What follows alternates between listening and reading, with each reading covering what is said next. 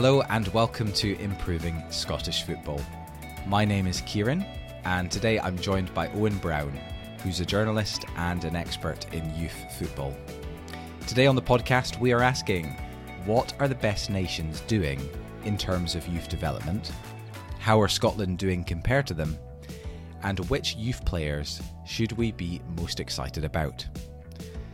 Now, I've had some lovely comments regarding episode one, so thank you very much for, for listening uh, and for commenting if you were one of them.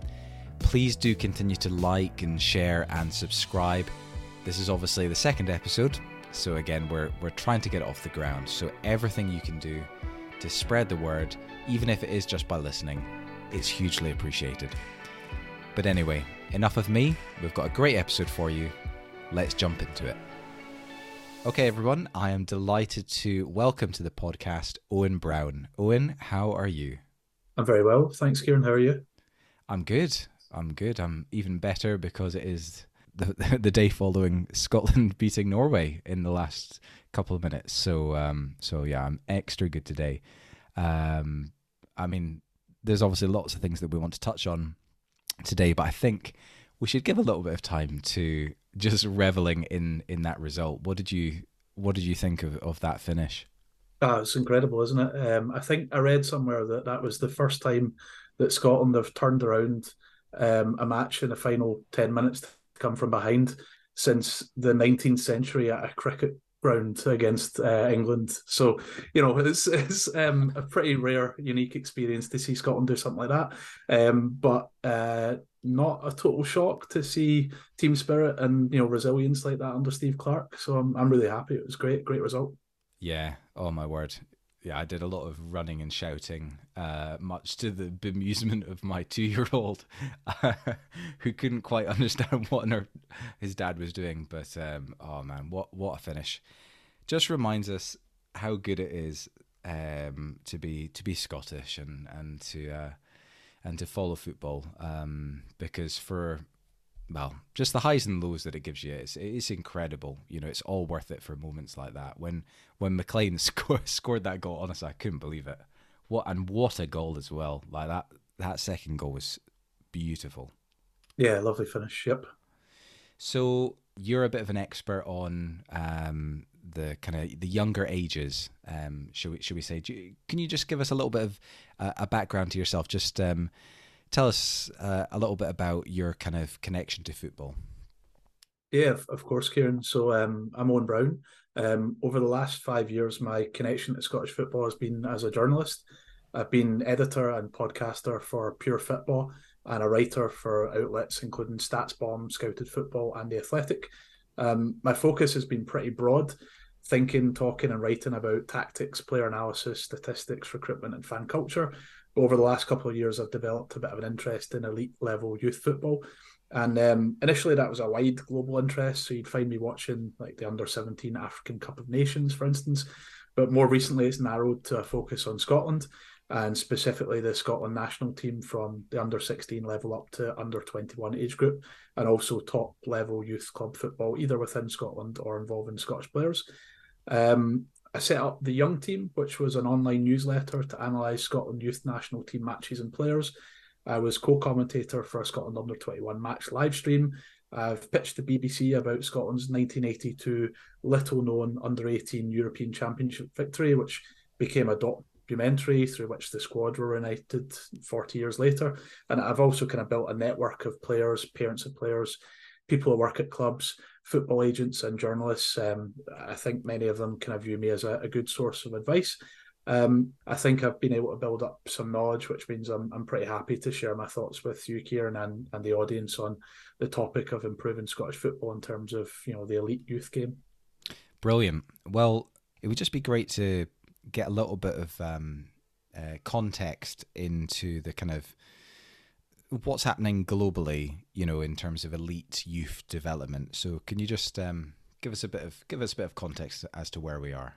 Sure, Kieran. Uh, I think the context is important because we're not alone, of course, in thinking about how we can improve as a football nation, and specifically how we can improve at elite youth development, and again, even more specifically, how we deal with that sort of period between youth football and senior first team football.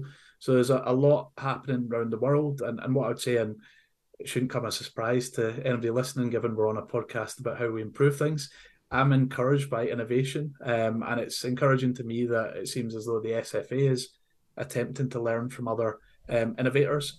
I think you need to be cautious around these things when you kind of look globally, because it can be difficult to tell what's true innovation and what's a fad.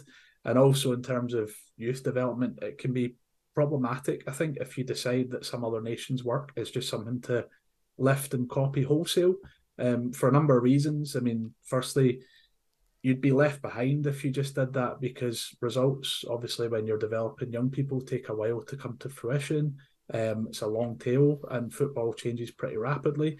But with that being said, and, and you know, as kind of being aware of that, um, might be fun just to look through a couple of examples of what's happening in various countries globally. So, um, yes, please, yeah, yeah. Let, let's start not too far away from home. So let's go down to England. Um, key kind of development there very recently is that a few days ago they changed the criteria um, in England for clubs for signing overseas players. Um, they've eased them basically. So pre-Brexit and then post-Brexit, there's been several kind of changes, but basically they introduced a points-based system, and signings had to qualify for a permit, you know, what's called a governing body endorsement, or play for clubs. But um, the powers that be there uh, in football have now determined that teams in the Premier League and the Championship will be able to add four players who don't qualify for a G B E to their squads, and teams in League One and League Two will be allowed to. Um, however, they'll lose their opportunity to do that in future seasons if they don't give a significant amount of minutes to their English youngsters. So that's a kind of development where it might have an impact in terms of how much English youth gets played. Um, it could have an impact on how much um, clubs from England will be wanting to buy players from Scotland, because they can probably widen their scope again and, and go for um, players from other nations who might not have previously qualified for a permit. Um, in addition to that, there's been a season-long review of the under twenty-one competition in England because of concerns about how effective um, their programme is in preparing academy players for the senior game. So again, we're not alone in, in you know, our kind of concerns about that. There's been a lot of new formats suggested for next season's campaign and beyond, um, but academy managers are going to choose which one will be put forward to the Premier League's A G M in June. Um, the kind of rumours at the moment is that they're going to go for a Swiss model, um, which is kind of similar to what will be used in the Champions League from twenty twenty-four twenty twenty-five, which is basically a single league of twenty-five teams, um, which removes relegation. Um, and they think, or some of them think, that development decisions um, have uh, not been a priority, because people have been too focused on promotion and relegation and league position and so on. So they think that might change. As well as that, in England, I just wanted to mention that we've seen other kind of innovations or developments, such as uh, some clubs have signed a recently retired uh, coach or senior player to play for their under twenty-threes. Um, so to have that player, you know, kind of setting standards within the team and stuff like that. So that, that that's England. Um, out, out with England, um, there's more complexity, you know, in terms of intentions and, and what works um, at play, I think, in Belgium. Um, so Belgium have a, a a very kind of influential child development coaching revolution, um, where they've made things very player-focused. So lots of small-sided games, lots of, like, basically one v one games with a goalkeeper, um, and lots of things where they have um, multiple sports or activities to improve motor skills generally. Um, lots of game-based situations where they try and encourage players to make decisions for themselves. Um, and that all sounds great. And, you know, obviously there's loads of positives to that, but we need to be careful, I think, when we look at these uh, innovations and think that those will make us successful too, because there's lots and lots of factors at play. When you drill into the detail of the successful um, Belgian national team recently, there's other factors apart from the coaching revolution. So they changed their immigration and citizenship rules um, in the nineteen eighties, and that brought a lot more diversity to their team. Um, there were genetic factors. Lots of players in their kind of so-called golden generation happened to have parents who were also professional athletes. A- another one I just wanted to mention um, in terms of coaching approach is Uruguay. Um, so Uruguay are obviously an interesting nation, given they've long outperformed might, what might be expected based on population size in terms of producing talented footballers. And um, they won the under twenty World Cup um, just a couple of weeks ago, uh, this year's um, version of it. So it's really worthwhile, I think, looking at what a country like that is doing. Um, they benefited from a FIFA development programme, which was set up in twenty sixteen, which gave them lots of administrative, technical and financial support through FIFA, and they drew up a strategic plan, and Oscar Tabarez, their legendary former manager, was involved in the design and implementation of that. One of the standout elements that I quite like is maybe interesting is that every single week in Uruguay, from Monday to Wednesday, the top thirty clubs in the country release their best under fifteen players to a national team training camp. So the national team has all of those players for two days a week, three days a week, um, the whole year, um, every week. What do you think about that? Do you think that might be a, a good one for us? Oh, that sounds exciting. I've never heard of anything like that before. Yeah, very difficult, I think, to get clubs to go for that. It must have been incentivised by, you know, the FIFA funding and stuff like that. But the Republic of Korea is another kind of interesting nation to look at. So they hosted that tournament in twenty seventeen. They got to the final in twenty nineteen. There, there wasn't a tournament in twenty twenty-one because of COVID, but they got to the semi-final in this year's competition. So they've had lots of success that age. Um, and they, a couple of years ago, signed memorandums of understanding with the Belgian Football Association, with the Croatian Football Association and Bayern Munich um, to support them with team management and youth development systems. They are heavily invested in grassroots youth football. Um, they've recently started building a new national football centre, which is being done by the same architectural firm who did the Johan Cruyff Arena in Amsterdam, um, and is massive, four hundred fifty thousand square metres, uh, two stadiums, one indoor, one outdoor, multiple pitches, um, sports science. It's going to be integrated with the landscape, but we'll also have tech features, smart tracking built into it and stuff. They, they basically want, you know, to make Korea a global football destination and cultivate that next generation of stars for the country. And um, a, a kind of final country to consider is Croatia. There was a S F A coaching podcast which had a Croatian football expert on it who talked about the quality of their coaches being the big factor for him. Um, he said that they're all paid, not volunteers. They all have UEFA licenses, um, and they have a big focus on training young players to not be automatons, to basically have a tactical understanding and that kind of decision-making um, under pressure ability, um, which is really, you know, kind of key for them. And they also talked about the importance of um, hooking into a nation's passion for the sport, which I think is something we can kind of aspire to here as well. Yeah, you know, that's, there's a lot of really exciting ideas going on around the world. Um, you know, some of which you've uh, you've listed out there. Uh, my main concern, really, just you know, from a Scottish perspective, is: are the powers that be, are they actually actively looking at the likes of Uruguay? Sometimes in Scotland, it can be a bit old school in in the in the way we operate. Uh, this is how we've always done it. Do you get the sense that actually there are people out there trying to actively take ideas and, you know, and bring them into the Scottish fold?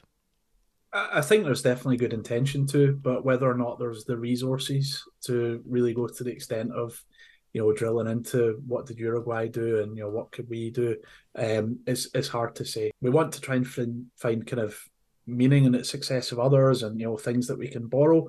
Um, but we, we just need to keep kind of moving, keep trying to innovate. Youth development projects have a long tail. Um, and if we just copy what somebody's doing, we'll be fifteen years behind um, what's led to success. And, and we might not even know the circumstances and things that actually made it work. Yeah. Okay, great. And so give us a little bit of an overview then about the key factors at play, you know, within, within Scotland itself then. Sure. Um, it feels to me like there's a lot going on uh, right now. Um, it's a sort of intense moment in terms of youth players and the public consciousness in Scotland. Um, I guess that's from the impact of COVID nineteen uh, financially and developmentally for players, the consequences of Brexit, um, the creation of the B teams by Celtic, Rangers and Hearts. Um, there's been media articles about the lack of game time at the top level within Scotland for young Scottish players. Um, and I think the first thing we should maybe do when we talk about the current key factors is just to kind of acknowledge that as much as you and I are kind of saying that there should be more done to improve things, that there have been efforts made to try and improve Scottish football over a long period of time, and there's, you know, some historical context and developments that we should maybe kind of run through. So Henry McLeish, um, politician and, and former footballer, put out a review um, into the game in the early twenty tens, um, calling for large-scale change and improvements. And, and we've seen, kind of as a result of that, the introduction of a couple of things. So we've had the S F A performance schools and the creation of the Orium Centre as sort of tangible outcomes over the last decade. Um, the S F A themselves have also had two five-year plans. Um, so their current one is called The Power of Football, and it covers the years twenty twenty-one to twenty twenty-five. It's, it's well worth having a look at that to see what the kind of strategy around that is. Um, but in terms of the performance schools and, and their impact on elite youth development in Scotland, um, the issue with kind of assessing things is that it takes a long time to tell if efforts like these are successful or not. Um, and also, a lot of the feedback that you're going to get on them will be anecdotal, I guess, or potentially there's um, success stories that are kind of applied after the fact. So one of the um, aspirations of the S F A's um, five-year plan prior to this one was to have a performance school graduate um, play at the Euros for Scotland, and that happened. You know, Billy Gilmore went to a performance school, um, he played at Euros, but does that mean, therefore, that performance schools are good? Um, well, you know, that, that's that's a question, and we, we can't really know the answer to that for generations. Um, they feel like a good development, broadly speaking, to me, um, but it's, you know, just something to consider. But anyway, I, I just mentioned those to say that they are a big factor, I think, in terms of, you know, current Scottish elite youth football development. Um, another factor is Orium. Um, so Orium is the um, centre um, at Edinburgh. Um, it's a sports facility, basically. It's been a little bit of a troubled development lately um, due to the Scotland senior team not wanting to use uh, it as a base. My view is that it's a little bit of a um, a, a problem that Orium is kind of not being used um, perhaps in the way it should be. It was funded in part by the taxpayer. So I think even for that level, you know, the fact that this came out of McLeish's report and there was money invested in it, Um, there maybe needs to be a compromise, um, and it should be embraced fully by the youth levels of the Scottish national team. Mm-hmm. Um, so that, that's just a, a kind of other key factor in that. And a, another kind of thing that I think is a big factor is that McLeish, in his report, he basically wanted the S F A to have more power over the game. And it feels to me, at least in terms of their ability to influence youth development, it's declined even more. Um, I don't think, as far as I know, that the S F A have replaced the performance director role, at least not with a direct like-for-like role since Malky Mackay left. Um, and if you look at the S F A's operational board me- meetings, there's a lack, in my view, of a high-level football person who represents the national team interests, let alone the youth side of the national team or youth development. If you look at the one, one they've got a couple of board meetings that they have, operational ones, um, but the professional game board is dominated by the S P F L and other league interests. In my view, that's a factor again. There needs to be some sort of S F A performance director in those meetings, or somebody advocating for how do we improve um, the national team, the national youth team, young players. Um, yeah, so those are kind of some factors. Another big factor, something you asked me before um, on, Kieran, is how do we retain young players rather than going to England?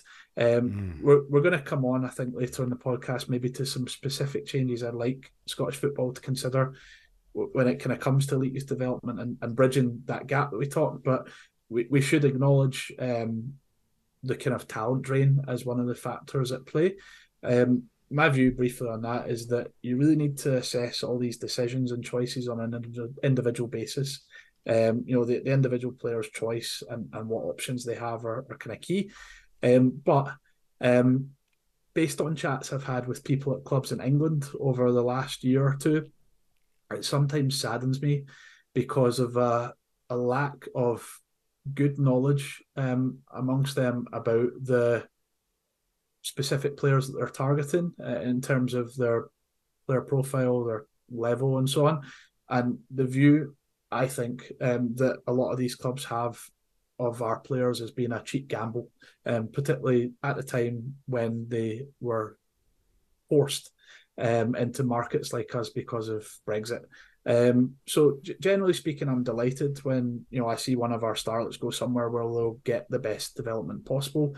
But I'm a little bit sceptical um, at times about the view of them and um, the, the intentions of some of the clubs and, and you know, the, the people recruiting them. Um, but that's that's what my main concern is always for the players. I hope that they're always well advised and go to the right place for them and mm. fulfil their potential. What about you on that? Given it was something you'd asked me before, what was your kind of thoughts on the talent drain and going to? Yeah, well, well, first of all, it's a bit worrying to to hear it described as a cheap gamble. um, you know, like I, I said in um, in an earlier episode, you know, I think it is an, an the system that is in place in England. You know, the academy, um, you know, structures that they've got and the amount of time that they give. Especially, I guess, at the at the bigger clubs, the amount of time they give to individual players, you know, to really tailor their development, um, I think is something that we're unable to match at the moment in Scotland. Um, so really, I mean, what I would love to see is obviously Scotland, you know, and the clubs in Scotland just finding a way to somehow get to that same sort of level where we are able to individually tailor Um, a system, you know, for, for, for each player to to you know, to really bring them on, and you know, not just not just as a footballer, but also as a person. So, yeah, that's kind of where I am. But you know, sure. I'm also I'm also delighted to be seeing, you know, some of our best talent, you know, beginning to make breakthroughs in the English Premier League, because, like it or not, that is, you know, the best league in the world, and um, to see some of our young talent beginning to play pretty regularly is, um, you know, is is great for the for the national side, certainly.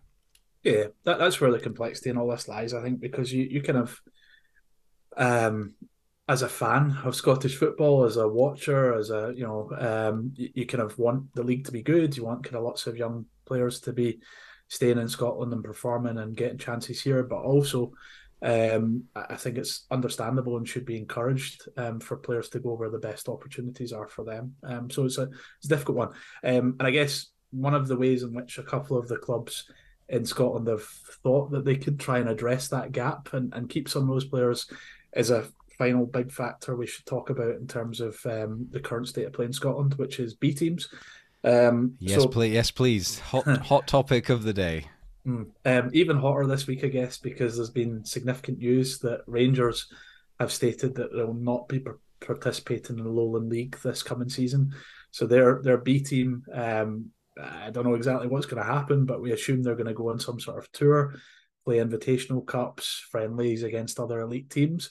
Um, so that, that's a kind of pretty remarkable development that happened in the wake of this aborted um, vote to see if they could set up the Conference League at a higher level. Um, and I think that that kind of decision and that vote and the kind of public kind of response to it um, is um, an interesting element to this. I think that the strategy behind the setup of the B teams has been poor um, in terms of how Um, it's caused perception um, to come of them. Um, you know, the perception of them has been very badly damaged. I think that fans of other clubs out of the three that have started them feel that it's been a kind of top-down imposed change designed just to benefit the big clubs. And also the other difficulty for the clubs themselves is that um, I think they're finding probably that agents and players are not satisfied with the level of football Um, that they're in at in terms of the Lowland League. So overall, um, kind of from all sides, uh, perception of it has been very damaged. Um, it'll be interesting to see what happens moving forward from this. Again, as it is with pretty much all of this, my main concern is for the players. Um, I have to say that personally, I think not exactly in the way that these have been set up, but generally speaking, there can be some benefits to B teams. Whether we use that word or not, I mean, B team's just a, a marketing phrase, right? But whatever we choose to call a team that exists um, to, you know, bridge that gap between eighteen-year-old and first-team football, um, there's obviously some benefits to having a system, a, a strategy for, you know, how you manage your players at that point. Um, but with the way it's been done, um, I was initially very concerned that this was going to just be for the benefit of the clubs. And I don't, and it, it kind of mirrors what maybe fans of other clubs have felt, that this is just for the benefit of Rangers and Celtic as opposed to the benefit of the wider game in Scotland. But also more specifically, I felt that the way it was being done was not for the benefit of the Rangers and Celtic players, but for the benefit of the club. I could tell that there were going to be aspirations for them to get into a higher level in the S P F L system at some point, and that in order to do that, it was probably going to lead to the mismanagement of individual player development and the careers of specific players. So I'm talking about players having to spend more time in a B team at that level than they should have to. Um, I'm just going to interject and just double check. Owen, do you have the solution by any chance to this whole B team situation? Um, because, it, it, you know, I, I haven't seen one amazing kind of solution. You know, is, is there anything that's that you think could actually work really well? Well, let, let's talk about some specific improvements, right, to consider in Scottish football. Um, I think there's no way I'm going to say, hey, I've got the, the magic answer, the, the kind of silver bullet. I think if anybody says that, let, let's talk generally in youth football, youth development. If anybody says that they have the one answer to everything, I'm incredibly sceptical about that. I think I'm always there for innovation, um, but you need to be careful. Um, you need to rigorously assess the potential side effects of anything, because well-intentioned ideas can have unexpected negative consequences. But um, in terms of some things I would like to see Scottish football consider, the first one is um, around player pathways. I-, I would like to have development as an obligation at clubs. What I mean by that is I would like there to be contractual development plans. So my, my feeling, you know, based on conversations with, you know, various people, parents of players, players, you know, clubs, um, and so on, is that player development at clubs is very ad hoc.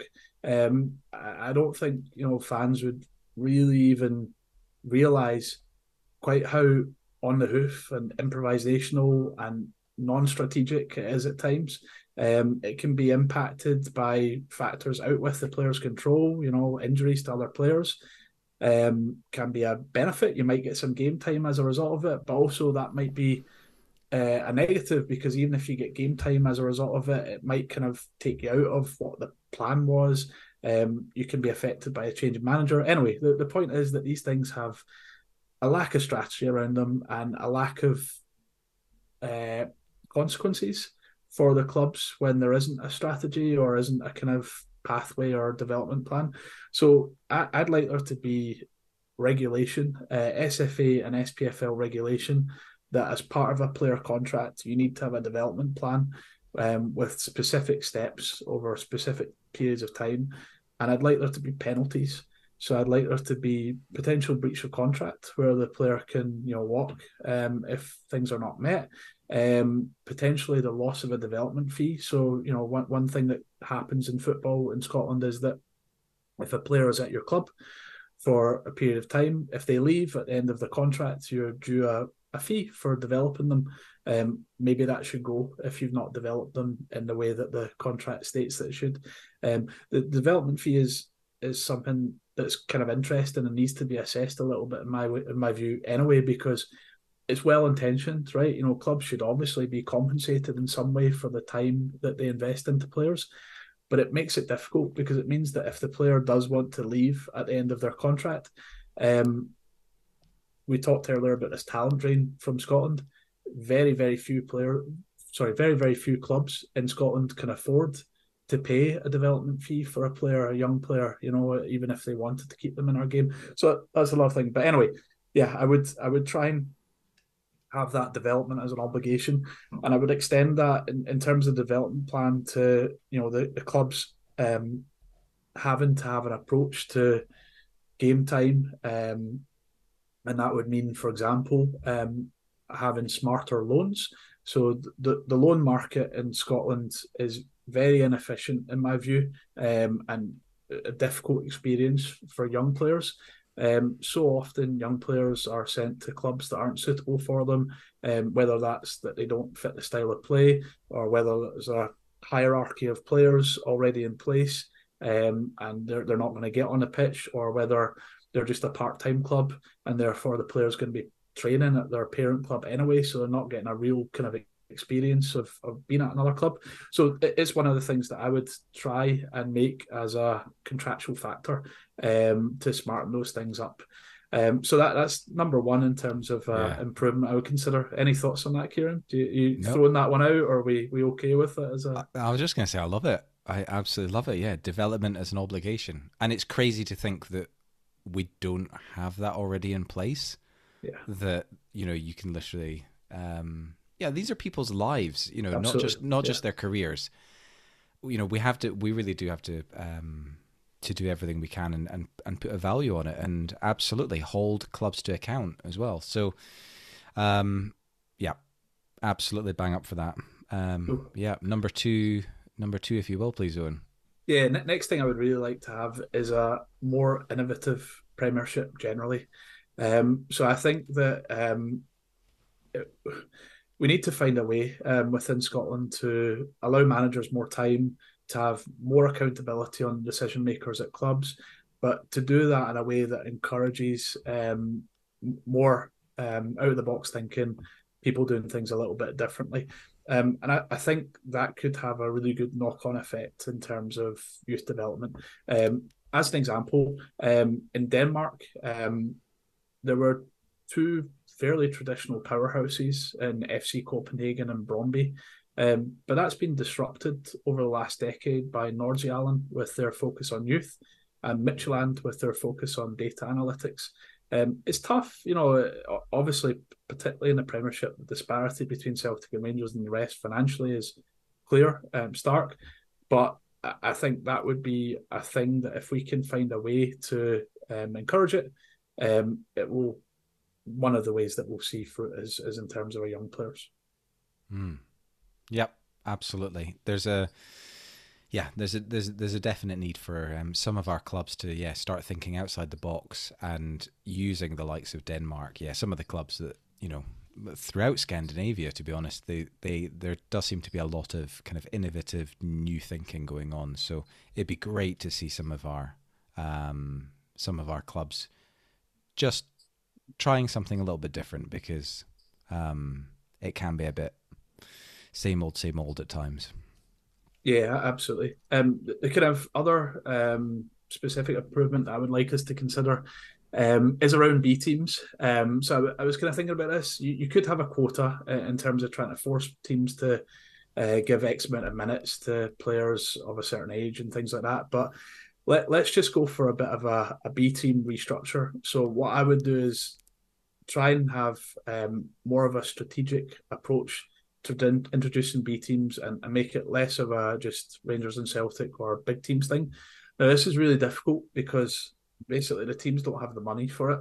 We have to find a way for the teams to get more money to be able to do it. But if we can, I would like us to have um, uh, maybe a, a restructure. Um, into, and you may have, I don't know, another podcast which looks more extensively at league restructure in Scotland, but something which allows more teams to have B teams. You know, I'm talking like, as an example, um, if you look at the under eighteen um, level in Scotland at the moment, which is Club Academy Scotland, um, you could take a bunch of the teams that are within that. So as an elite level, which has like Aberdeen, Celtic, Dundee United, Hamilton Accies, Hearts, Hibs, Kelly, Motherwell, Queen's Park, Rangers and St Mirren. You could have those. You could have the ones at the next level, um, and, and basically come up with, let's see, twenty teams, and, you know, create some sort of um, system, considering, of course, the teams within the structure before, which have been very annoyed uh, as to how they've been treated, you know, the ones below the Lowland League and the Highland Leagues. Um, but some form of re- reconstruction where we incentivize things for as many parties as possible, um, and have a properly set up, um, well thought out system uh, of um, you know, B leagues, uh, B teams rather, t- teams of people who are on the cusp of maybe going to um, senior football. That that would be a, another kind of aspect that I think could improve things. And maybe not call it B teams as well, just given the the, the, the, the marketing of that. Yeah, yeah, it does need a bit of a rebrand now, doesn't it? Absolutely. Um, cool. Okay, so those are kind of like three big things that you would, you know, ideally, you know, like like to see, that, you know, improvements that we should certainly be be open to considering, right? Yeah, but but, but just wanted to say with the last one, I, needs to be at a level um, that's appropriate for it, and and also I'd be open to, you know, the innovatory ideas um, that we've maybe seen in England. You know, we talked at the top of the podcast about senior players within them, things like that. You know, all sorts of innovation would be welcome. I'm not saying that would just be done the same way that Rangers, Celtic and Hearts are doing at the moment, but something in that gap um, could definitely be good. Excellent. Um, good. Well, um, Owen, I think we're getting towards the end of the podcast. Um, we uh, could, I'm sure, go on for quite a lot longer on all the on all these different topics, but I wanted to finish on just a um, a little bit of uh, positivity, um, specifically regarding kind of, you know, the youth teams um, in uh, you know, within the Scotland setup, because, you know, things are probably in a better place than the, than they've been for a, a long time. Obviously, we're we're fairly familiar, most of us, with, you know, the Scotland under twenty-ones, but what about like even the, the, you know, the lower ages, you know, the sixteens, the seventeens? You know, are you seeing um, some really good talent being developed? You know, what's what's the current state of affairs there? Sure. Um, well, I guess one standout thing is that um, the under seventeens went to back-to-back Euros. Um, that's a really good achievement. Um, and um, th- those happen yearly, um, so w- once every year. So quite interestingly, um, quite a lot of the group that had been at the one this year had played at the one previous. So we had quite a young um, team at the twenty twenty-two Euros with, I think it was six players Um, at that, and um, this year's iteration. So that's a real positive. Um, and I would say that um, they're trying to play good football. Um, uh, they're, they're, you know, being coached to play out from the back. They're, you know, trying to take decisions under pressure and so on. So, you know, that's a, that's a positive for me. Um, I think that we're seeing some players playing at a very high level. Um, so we talked before about people going to, you know, English academies.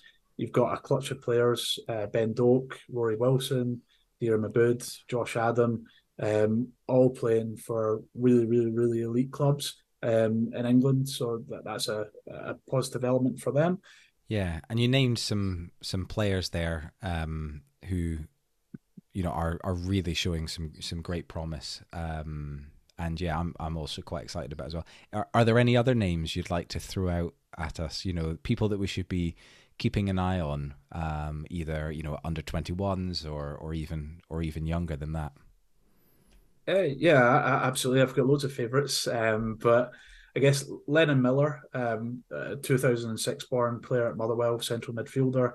Um, I really like him. He made his debut um, in the league uh, for their senior team um, this season. Um, and he was at both um, both of those Euros with the twenty, with the under seventeens that I mentioned. He's really good. Um, I think that Matthew Anderson um, for Scotland under twenty-ones, I think despite the fact that it's Scotland under twenty-ones, maybe a lot of people apart from Celtic fans won't have seen him. He's a left back.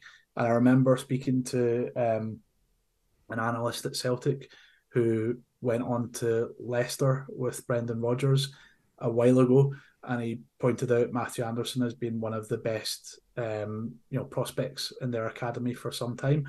I think, you know, we've got a recent tradition of having really good fullbacks. Yeah, um, I was gonna, I was going to say that's great. We've got another left back. You can never have enough good players, as far as I'm concerned. So bring them all on. But anyway, he he played for Scotland under twenty-ones um, today against Norway, and that's really pleasing to see, because um, I, I think he's a really really good player. Um, and uh, who else? Another one that's gone to England that hasn't been mentioned a lot maybe is Charlie MacArthur, who's gone to Newcastle United. He was at Kilmarnock. He's a left-footed centre-back. Um, very, very good, in my view, in that he kind of blends um, the so-called modern, you know, passing ability and stuff with a bit of the traditional physical elements. So one that I've got high hopes for. Nice. And then there's also a couple of guys as well who are playing quite regularly for championship sides, you know, but are also part of our under twenty-ones setup, which is quite unusual. I can't remember the last time we would have that because, um, yeah, I mean, that, that I think just shows the strength in depth that the Scotland men's team have, that guys who are playing regular championship football, use, you know, ten, fifteen years ago, they would like be like straight into our, our, our men's team. But now, you know, they're they're under twenty-ones. I'm spe- spe- specifically thinking about Tommy Conway, who scored today, um, Hayden Hackney as well. You know, both of those guys seem to be, you know, really good prospects as well. Yeah, absolutely. Um, they're, they're both excellent talents. I think that's um, partly down to Steve Clark and that he's made it a more of a club feel at the national team level, um, in that you're not going to get caps handed out all over the place these days. It's quite a tight squad, which I think has its benefits. So it's going to take a little bit more um, for these players to break through. But the one thing I would say about that, just in terms of people breaking through to the next level, is a really encouraging thing for me at the moment in terms of the Scottish national team um, youth levels, is that they are skipping players up levels. So Ben Doak, for example, being in the under twenty-ones when he's so young, um, Rory Wilson's been at that level too. So there is this kind of, um, I don't know, a, a deliberate um, strategy, I think, to escalate people rather than kind of maintaining them um, within a level if they think they're of the, um, you know, the, the the level to skip up some age groups, which is is nice to see. Yeah. Okie dokie. Um, right, final question before I let you go. Um, something I ask every guest. Um, if you had a magic wand, Owen, and you could change one thing about Scottish football, what would it be? More money. Um, so it's, it's, a, it's a bit of a cop-out answer, I guess, maybe given its lack of specificity, but it's the answer to everything, really, um, in terms of Uh, improving stuff. Um, so yeah, we, we need more money. Um, from we could go to, you know, try and get some funds from these FIFA development things that they've set up. I mean, for example, and I appreciate that part of the point of these funds at FIFA is to help more developing nations, um, or perhaps countries that haven't had um, support in the past. So they, they put a lot of money into Morocco, for example, um, a few years ago, and that's really borne fruit for Morocco, as we saw at the World Cup. They've had massive change in their infrastructure and facilities. But we need to go and get some of that, if we can, um, from FIFA or UEFA, or the government needs to tax um, certain companies who have a detrimental impact on our health um, in order to fund our health. Um, but yeah, I want more money for the game. I want more money invested in youth development. Yep, love it. Yep, always up for more money. Um, is it just? I mean, do, do the people, do the powers that be just need to apply for that kind of fund? How does it actually? How does it actually work in in, in practical terms? Do you know? Uh, in terms of the FIFA stuff, I guess you need to apply, and uh, as I said, it's likely to be very low on the list. So you're looking at more things like taxation to get that kind of money, which is difficult, right? You know, there's not the political will to go to people and say, let's give money to football. You know, people then just think of, um, you know, Erling Haaland on three hundred fifty grand a week or whatever. So mm. it's, it's a difficult one to get money for, but we, we need to try and get it and, and pose it as a, a question of national health and community investment and things like that, you know, and, and build up these grassroots facilities. Again, the, the one to look at for me is the Republic of Ireland. Um, very recently, like last month, basically, they had a huge um, package of investment announced um, uh, to to improve the infrastructure and facilities, the stadia and so on, right across the country. Um, we yeah. could try and do similar. Yeah, that looks really good, and I, that is going to bear bear fruit. Um, I mean, the amount of money that they're putting in and, and their aims and ambitions, you're really clearly marked out, which is, um, yeah. really impressive from them. Is that mainly government funding that, that's kind of going into that? I'm assuming it's not got any FIFA development funding. I think they got money from FIFA and UEFA as well as the okay. government. Yeah. Okay.